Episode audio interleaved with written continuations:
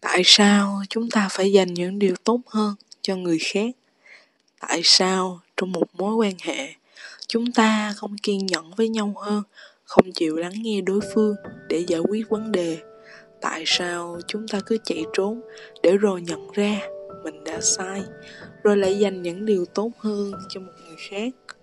Tại sao chúng ta không trưởng thành từng ngày trong mối quan hệ hiện tại mà chờ chia cách rồi mới thay đổi? Người bên cạnh sau này có phải là người mà bản thân cần nhất hay không?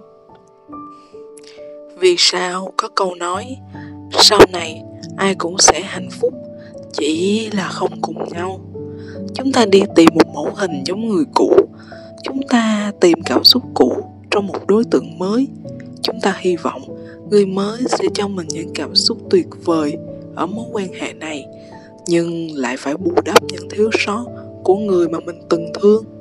Vậy tại sao không cùng người hiện tại trải qua tất cả những cung bậc cảm xúc rồi trưởng thành cùng nhau?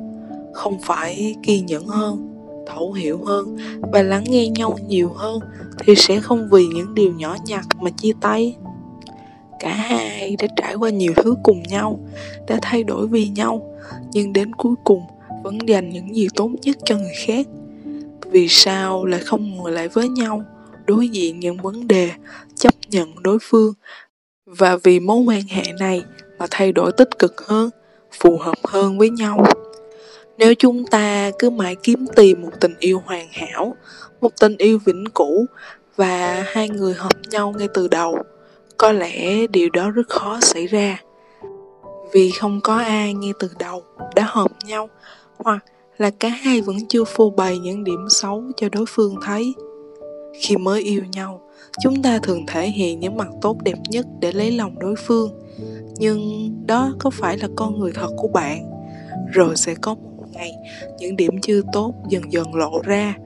Rồi chúng ta lại thất vọng về nhau.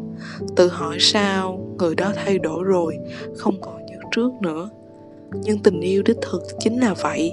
Vẫn sẽ yêu nhau và chấp nhận những điểm chưa tốt của nhau, hoàn thiện dần, thay đổi để trở nên phù hợp.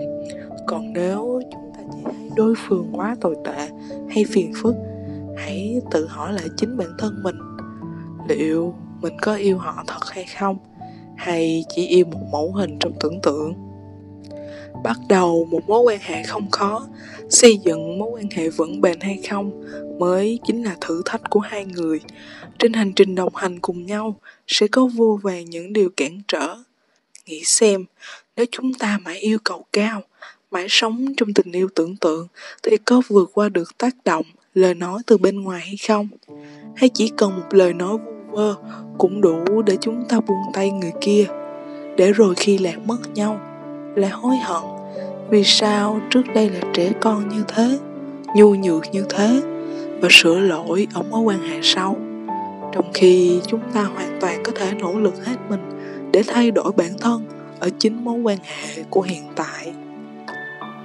Thay đổi vì mối quan hệ không phải là đánh mất chính mình. Nếu sự thay đổi đó giúp bạn tốt hơn, tự tin hơn, mạnh mẽ hơn, đừng sợ thay đổi bản thân đừng để cái tôi lấn át đi tình yêu thương. Ai cũng sẽ thay đổi.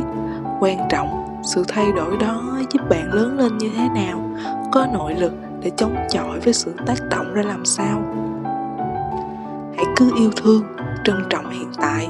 Tình yêu nào mà không có cãi vã, chỉ cần cả hai chịu lắng nghe, ngồi xuống, đối diện và giải quyết vấn đề thì không gì mà không thể vượt qua được. Đi tìm cảm xúc cũ ở họ cũng chỉ là sự thay thế hay sao? Thay vì như vậy, nếu còn có thể ở cạnh nhau, đừng dễ dàng buông tay người của hiện tại. Nếu còn yêu, xin hãy nỗ lực hết mình vì mối quan hệ này, bạn nhé. Chẳng có thế lực nào chia rẽ được mối quan hệ nếu trong suy nghĩ của bạn không xuất hiện sự chia ly. Hãy tin tưởng vào mối quan hệ đang có, người đang đồng hành và chính trái tim của bạn. Cảm ơn bạn đã lắng nghe podcast của thiên hy.